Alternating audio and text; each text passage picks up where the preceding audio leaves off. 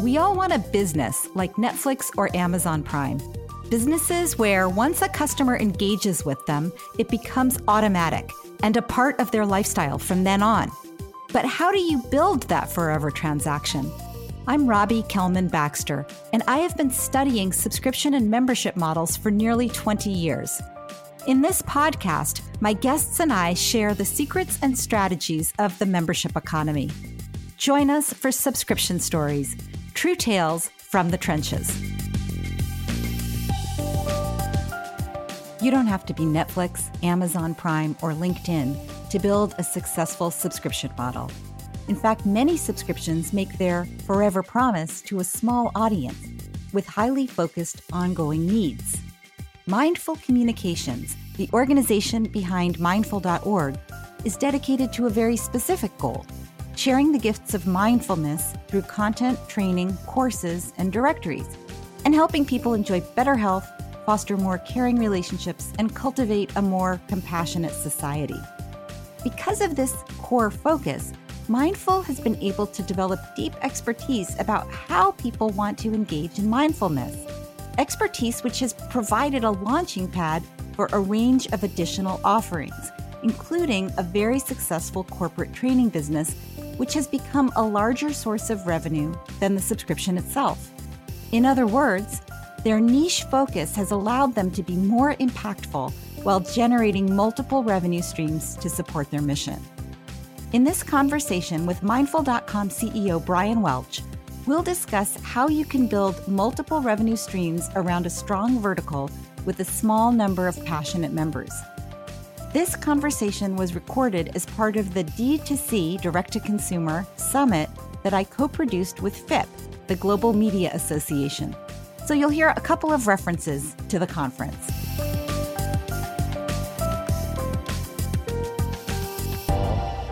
Welcome, Bryan. We're so glad to have you at the conference. Thanks, Robbie. It's great to be here. Can you briefly explain mindful.org's mission? Well, we're here to share the benefits of mindfulness practices, which is primarily meditation. And we share the practices through training courses, through the magazine, websites. We have a global directory of teachers and events and uh, we do a lot of corporate training. And where do subscriptions fit into your bigger strategic picture?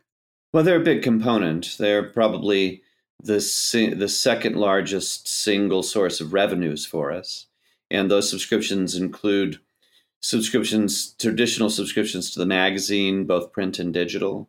But we also have premium subscriptions that include courses, and access to other uh, proprietary content and even coaching. Okay, so pretty broad range. And I, I want to follow up on something you said. You have printed content, which is something that many in the audience are going to be interested in. What is the role specifically of the magazine to the organization in terms of its bigger objective in the in your in your business model? Well, the magazine provides value to the business a bunch of different ways. First of all, I should say that the magazine is self supporting. So, the print magazine, we make enough on subscriptions and advertising to pay all of the expenses associated with our content creation, with all aspects of the media business. And so, the print business is, in essence, a profitable business. Um, but the assets it provides to the rest of the enterprise are really significant. I mean, I think the most important of them is we're studying the engagement of the audience all day long, every day. And that's through both print and digital, but we're studying how people engage with these subjects. So we become a world authority then on the right language to use, which topics are most important, how to present everything about content in our particular vertical. So I think that knowledge of the metrics, of the engagement metrics, is sort of central to all of our ent- enterprises. Beyond that, the print magazine in particular gives the field of mindfulness a kind of legitimacy that, that everybody seems to recognize. And so the top teachers in the world, the top writers in the world on the subject are eager to be associated with the magazine and it gives us a retail presence at checkout in places like Whole Foods. where we get a level of recognition that isn't possible, you know, just jostling for position on the internet or whatever. So at the end of the day, we think we have a much more powerful brand because of the existence of the print product and that network of people who want to support us in advancing that brand are super valuable to us in all kinds of ways as contributors. Uh, they join us for our events. They join us for custom events that we create for corporate training customers. And it maintains a network, a global network of mindfulness experts and, in fact, celebrities in the mindfulness field to the degree we have them who are aligned with mindful. And that's, you know, an irreplaceable asset, I think. Yeah, it's really interesting. It's like the the magazine gives you a reason to reach out to and a, a reason for these experts to to come and be connected with you, which in turn kind of powers the quality of the content. And because all the content is is in one place and under your brand, you have the opportunity to really study and understand how individuals respond to that content, which allows you to in turn create even more services and experiences to help them achieve their goals. That's uh, that's so exactly right. Yeah, in the corporate training business, which is more than half of our total size of our total revenues, our corporate customers or prospects very often ask us, well, you know, how are we even sure our people will be interested? How do we know that you're going to be able to keep them interested and really engage them because if it's not a benefit, they don't want to pay for the training programs. And we're able to show them real time metrics, engagement metrics, just, you know, from the past few years or the past couple of weeks if they want, that show the kind of engagement we get with our content, both from the general public as well as our other training customers. And so it's a pretty powerful value proposition for products across the spectrum of things that we sell. Yeah, it's it's really important. I think there's a couple things I want to pull out here that are important for the audience to understand. One of them is the value of engagement that you can prove what engages the audience and that in turn is is really valuable to your corporate buyers. And the other thing which I want to just pull out is that, that you said I think you said that your corporate training business is the number one biggest part of your business. Subscriptions are almost i don't want to say that they're in service to that corporate business but they're not as as large uh, a source of revenue which i think is really interesting especially for people that have uh, media businesses and are thinking about how to extend and expand the value they provide.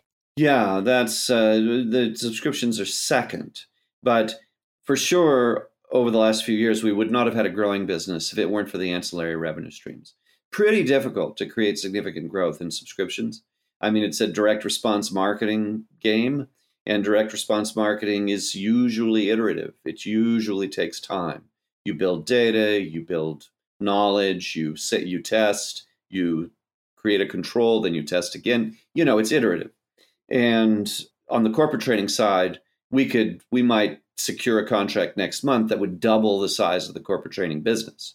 And so we're able to to gain we're able to bite off big chunks of new revenue in corporate training in a way that we couldn't do on the subscription side just because of the mechanics of growing a subscription base. And so they serve each other in really profound ways. We also wouldn't have the resources we have to support subscriptions and to market subscriptions if it weren't for the ancillary revenue streams like corporate training. I call it ancillary because it's not subscriptions, but of course it's larger than subscriptions. So perhaps I should uh, adjust my language, right? Yeah, well, it's interesting. I mean, they really are mutually dependent. What brings the, the corporate training business to you is your credibility as a magazine, as a content creator, and as a convener of experts. Without that, the corporate training business probably wouldn't be as big and as vibrant. But in fact, it is that that business that justifies the continued investment in the in the subscription as well. Yeah, I think that's right. Yeah. You know, you mentioned something very interesting about engagement. I think one of the pitfalls that many of us discovered as we moved into the digital media 15 or 20 years ago was that the digital advertiser was looking for reach.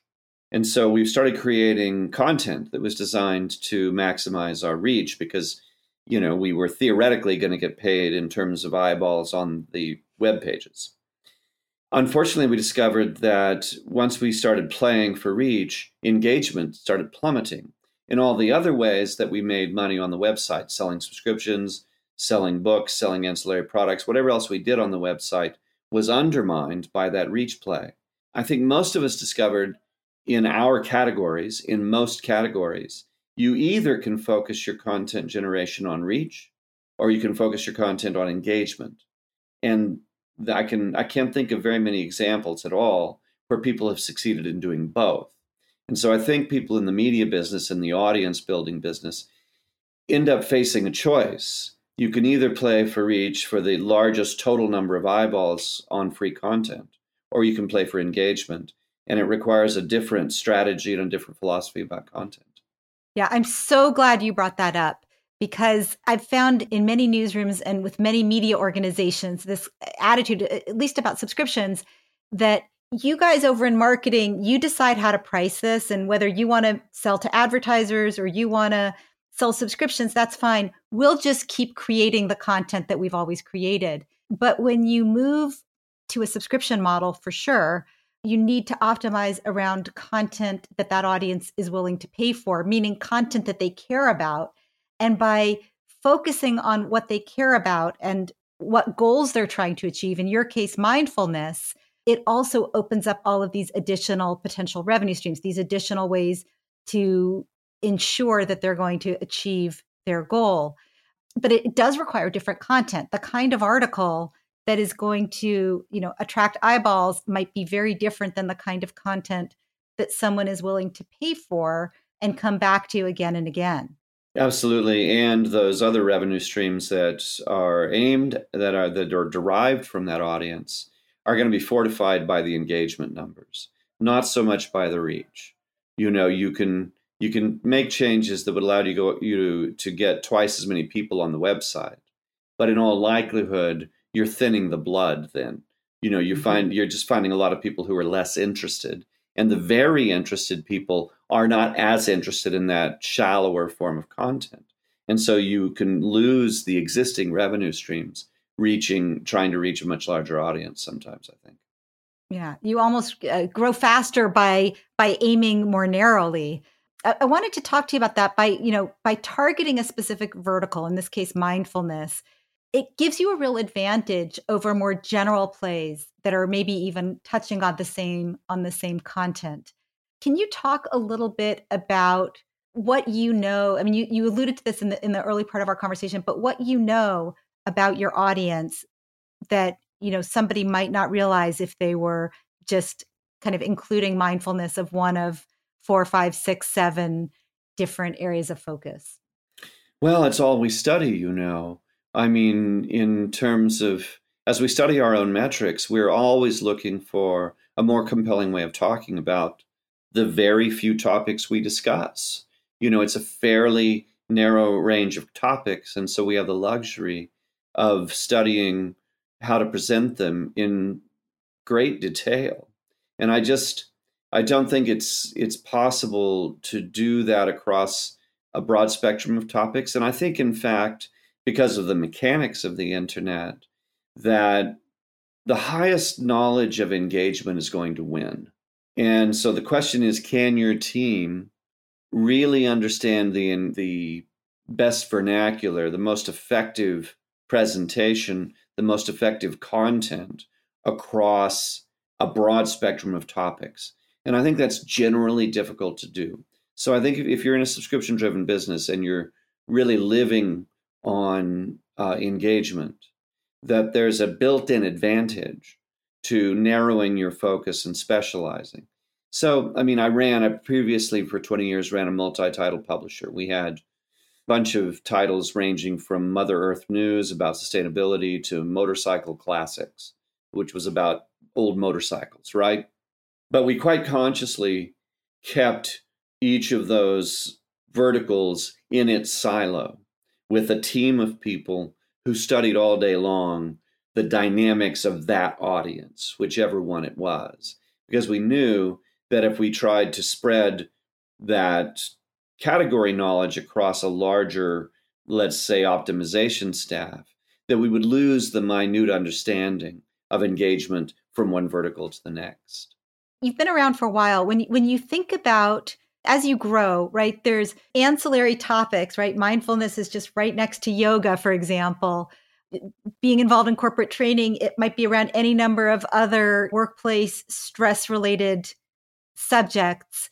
Do you have a North Star either in terms of kind of your the borders for the content that you're willing to focus on or an ideal reader whose journey you're you're supporting that helps you kind of avoid branching out too broadly as new opportunities and and requests make themselves known. Well we do have boundaries around what we discuss and if it's not basically if the practice is not based in meditation then we don't consider it part of our product. We don't consider it part of our subject. And we think that helps us deepen our knowledge and focus and succeed in that vertical by focusing. But the question of what's the ideal audience, you know, what's the ideal person, we tend to focus more on what are the nerve endings that we're touching that are most compelling to people.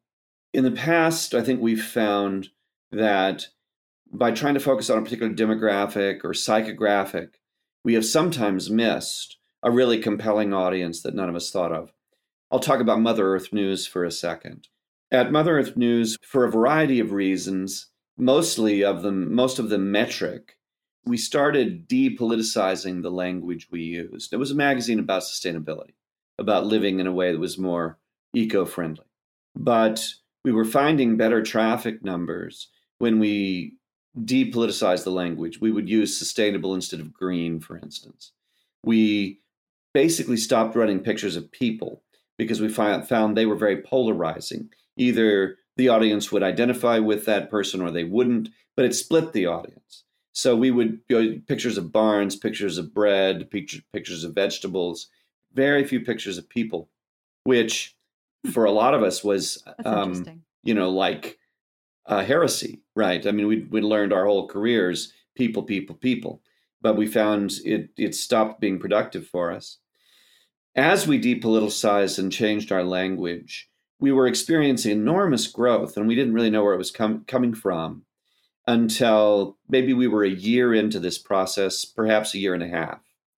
And then we discovered that we did a we somebody else did a survey. It was an outside survey by an independent organization that found that about 30% of our audience described themselves as very liberal politically and about 30% of our audience described them as very conservative politically.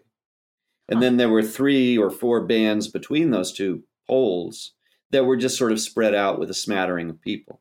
In other words, we'd managed to appeal to people who were at opposite ends of the political spectrum because they were people who were deeply conscientious. That's what put them at the ends of the political spectrum. And we discovered a huge audience of very conservative people who were deeply concerned about the environment. And none of our editors were conservatives. You know, most of us were not. We didn't really have natural empathy for that audience. But the metrics drove us to depoliticize our language in a way that allowed us to discover this huge and very fruitful audience. And so that's one of the reasons why I sometimes caution people against trying to picture doing too much to try to create a persona around the audience. If you know what hmm. you're about, and if you study how what causes people to passionately engage with you, then you can follow that path and you don't need to theorize about who that person's going to be. What was the data that told you that you needed to remove the pictures? Was it that you were seeing that you were getting lower engagement or negative feedback? Because it, it sounds like you made the decision to remove the pictures and then you saw the uptick in audience and then saw that that audience uptick came from a more conservative group. Yeah, so it was what, both what it was, was the both first thing. Engagement in the digital realm where we could measure engagement. And then we surveyed covers before we put them on the newsstand. But we also then could compare uh, the performance on the newsstand between different covers. And there was the covers is where it was really the difference really showed up in a dramatic way. The covers with people on them were dramatically less popular than the covers with bread on them or vegetables or barns. One weird tidbit I mean, this is the kind of thing you learn surveying and gathering data. For some reason, on the cover of Mother Earth News, vegetables were huge winners, but berries did not perform well. Now, I cannot, I still until today cannot tell you why that was, but it's quite valuable to understand it because we probably made hundreds of thousands of dollars over the year in additional newsstand revenue because we knew berries didn't perform well. That's fascinating. And of course, now my, my brain is spinning trying to figure out why would a cover picture of vegetables do better than a than a beautiful picture of berries? Yeah, I'm just not sure. Berries may be slightly more controversial than vegetables. polarizing, as it were. Polarizing, polarizing. So, really interesting that the value of looking at what people engage with and what they like and what they're passionate about and kind of following that thread in terms of how you you know when when i think about subscriptions one of the things that that i believe is that by focusing on you know a group of people that share a passion for something or that are trying to achieve a goal or solve a problem there's tremendous opportunity to layer in more sources of value. And and you've definitely done that different ways of delivering the same value through your your training through your your shop through these other types of value packaging. How did you think about what what additional ancillary services to offer? Or you know as a media organization were you a media organization first and then you layered in these other things or did you have the vision right from the start we were a media organization first and layered in the others but i mean I'd had the experience of doing that previously in my career across, I don't know, a dozen or so different media brands. And so I was familiar with the path. And corporate training is a big project. And we, we got into the corporate training business through a merger. So that's kind of, that's different than the others. In most of the other product categories, it costs very little to try it. You know, we thought there might be a need out there. We figured out a relatively inexpensive way to try. And then we put the marketing out there and measured response. And because we have access, that's another benefit of having a media audience that we effectively own. We can test product ideas within our own realm, within our own audience, for no cost, no additional cost, and discover what paths for business development are most promising. So usually ready, fire, aim. We have an idea, we put it out there, and then we then if it's reasonably successful, we start adjusting and tuning. It's interesting, you know, looking kind of out at the landscape. This conference is really about direct to consumer, and obviously m- many publications are direct to consumer, but increasingly we're seeing consumer products be direct to consumer as well, packaged goods, physical products and we're also seeing them realize the power of of a media presence the power of the content in driving the commerce. And then a third leg might even be the power of community of bringing together people that are trying to achieve the same goal or solve the same problem as a kind of third leg of this stool leading to like a, a virtuous cycle have you seen organizations kind of coming at the same space but from the the product you know, either from a product space, like we have a, a tool or we have cushions or, you know, things like that, where they're kind of moving into the space, or coming from we have a community of people that are interested in this. Now we're going to create some content to support it. Are you seeing kind of the the merging or the conflation of these different spaces to achieve the goal of building direct to consumer relationships? Well, for sure. And I think it's an often overlooked source of competition or or turbulence for media businesses now because every business is a media business. And so, right, we have a media business, one of the few media businesses built exclusively around meditation and mindfulness, right? But everybody out there with a book or a meditation cushion or a seminar or whatever the product might be they're all media businesses. They're all on the internet. They're all building content designed to attract the same audience.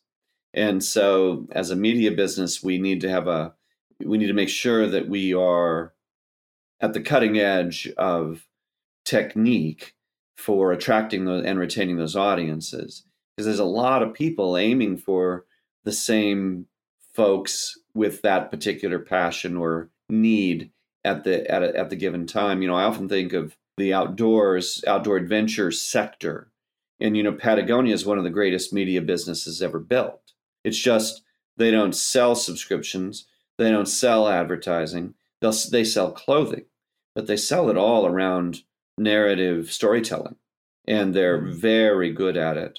And what and I think you know if you just talk in term of, terms of audience, they're a huge player in in the outdoor adventure content sector. Yeah, it's it's really interesting to watch how I love what you said that you know pretty much every business is a media business right now. Everybody's thinking of valuable content, but in many cases that content is supporting the purchase of something else as opposed to and this is kind of goes to this point of content worth paying for right? If so many organizations are investing in content that they're then giving away maybe as a loss leader to attract attention or um, tell a particular story related to their product it becomes increasingly important i think that if you're going to sell your content that your content needs to be differentiated and and deep enough to be worth paying for. Absolutely. And i think Robbie, I think you touched on something that's going to be really important important in the future. And we're only just getting started at this, but the value of community and the value of connecting to a group of people who are passionate about what you're passionate about is something that the media business is especially suited to providing. You know, we can build we've always been building community, but we weren't facilitating relationship and relationships in the way we can today. And part of my thinking about the future of the business is that we'll all want to be in the community building business and in the we'll want to be creating communities that are communi- that have their own communication network within them so that really we're a source of friendship and and companionship and you know built around mutual interest. We can do that better than the product companies can because there's nobody in the room trying to sell you something right? I mean except content which is relevant to the relationship. And I think that gives media businesses an interesting opportunity to become community building enterprises. And I think there may be a lot of value derived from that. Yeah, I think you're you're right on, especially for media organizations that are really focused around a clear passion that haven't come out of this generalist approach. The more focused you are, whether that's you know you're hyper local or whether it's a group of people that are gathered around a, a hobby or a passion or a business, those people are going to get just as much, if not more value from the relationships with other like minded people um, as they're going to get from any particular product or even from an article. So, figuring out how to layer in that community as a key benefit, I think, is it's not necessarily right for every organization, but it's worth exploring. Sure. For every organization. Yeah. You know, and I can think of a lot of examples. I mean, for instance, Freeskier was originally a magazine about a particular approach to being a skier. But for a long time, and I think this is probably still true, by far their largest source of audience was videos that were contributed by their readers. And they just served to sort of host this giant library of people who had videotaped their own ski adventures. Uh, the same was true. There was a, a really cool digital media business called is a really cool dig, digital media business called ADVrider, and it's for people who ride a particular kind of motorcycle, a dual sport, sport motorcycle designed to go on back roads and trails and to, to ex, kind of explore remote areas. And again, the vast majority of their content was videos produced and provided by, for free by their audience so that they can could enjoy them together with their community. And uh, you know, the source of great success and a lovely, I think, business model for a lot for yeah. people in a lot of categories. One great example, also just a little pitch, is Strava, which is now the world's largest community of athletes. We have one of the other guest speakers at the conference is David Lorsch, who's the chief revenue officer at Strava, which is purely it's a community of athletes. It's an opportunity to track your own segments, your your own experiences, but also and more importantly to compare them with other people and to share goals and and encourage your friends with their athletic pursuits. And so it's it's really interesting to look at it from the community perspective oh, yeah. versus the content or even the product or commerce perspective. I, I wanted to change gears a little bit and circle back to something. Now you have you have this media piece, you have this corporate training, you have a shop. Different skills are required to be excellent in those different areas. What has it been like from an operational perspective, having the right people in the different parts of the organization and kind of balancing the different metrics in what is kind of a delicate and interdependent ecosystem, the different parts of your of your business? That's a really interesting question. It's a great question. One has to say it's impossible to know if you've optimized staffing. You never know. I mean, these, and each time someone new is hired, there's the possibility that they're going to dramatically change your performance, that they're going to change how you do business because they bring special talents, a special perspective. But I think we actually find it more interesting and difficult to hire people who understand the subject matter. You know, I can find people who have marketing experience in analogous categories. I can find people have sales experience. I can find people with IT skills. But in order to do any of our jobs very well, it's kind of important that the people we hire understand the value of meditation practice. And that becomes the, the more challenging aspect of hiring for us is finding people who, who both have the skills we need for the business, but also understand the product that we're selling you know, not everybody does. It's kind of esoteric. And I, we find that very challenging. Yeah, that's interesting. Uh, the other part of that that I would imagine, or that I've seen, you know, I'm in Silicon Valley where finding subscription experts and product managers is really hard. They're in great demand. Well, I imagine it's very hard to find somebody who has those skills and also is a mindfulness practitioner or has some expertise in that space. I could also imagine that it would be a, a source of attraction for the right people where they'd say, wow, I can apply my skills at an organization that does something that I actually care about. Yeah, when you find the right person, it's magic. I mean, they're they're thrilled, you're thrilled. You know, one of the things we've found in pursuit of that is our best source of candidates is uh, are our own websites and the magazine itself.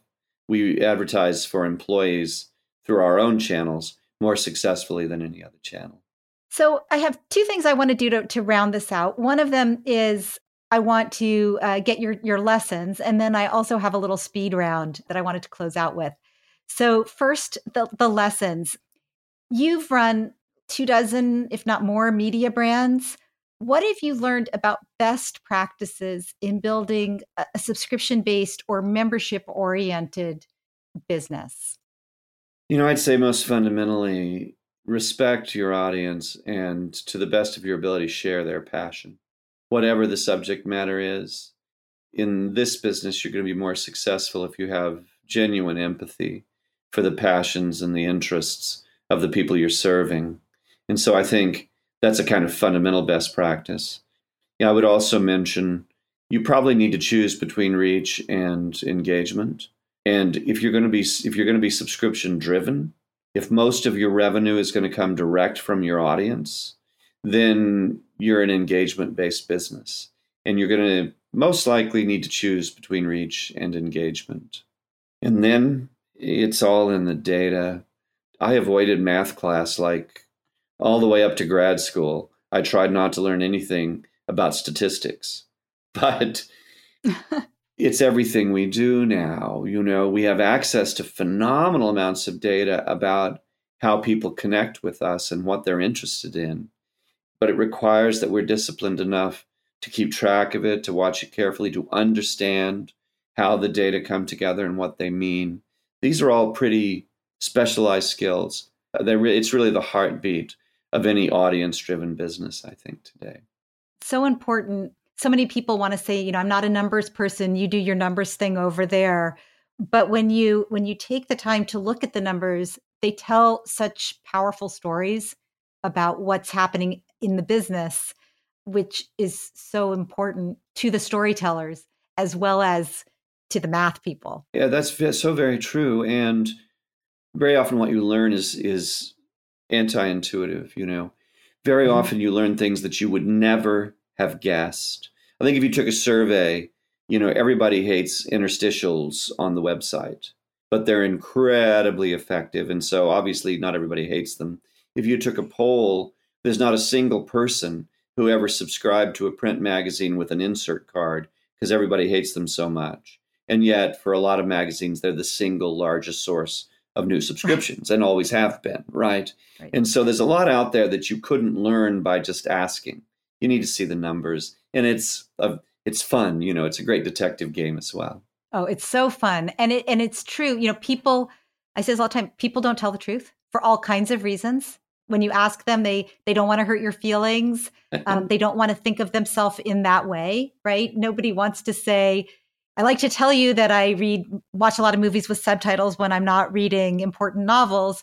But really, you know, after a hard day of work, right, I'm going to kick back with Netflix and chill. And maybe I'm even going to watch, you know, binge watch Friends or something. Um, so people, you know, people have all kinds of reasons, and then they don't know, they don't remember. They say, oh, you know, like you said, they've they've never subscribed for uh, through an insert. They, they might have just forgotten. They must. Right? I mean, I don't think everybody's dishonest. I think right. I think we filter our memories for what we wished were our preferences, yeah. but they're not always that way. The other thing, this is somewhat controversial, but I always I always tell editors that everybody who writes a letter to the editor is a weirdo. You can tell if you just look at the statistics.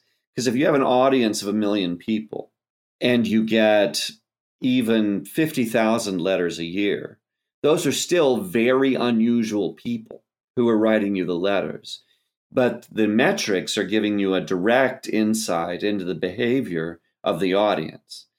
And so I, you know, I, I would suggest that people downplay their reaction to over the transom letters, to any kind of unsolicited communication, because those people are motivated in an unusual way.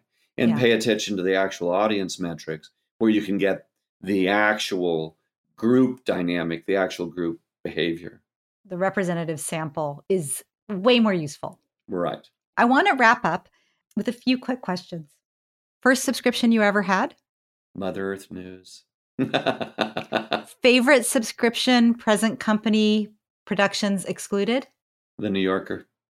And a time you felt like you were a real member of a group? Hmm.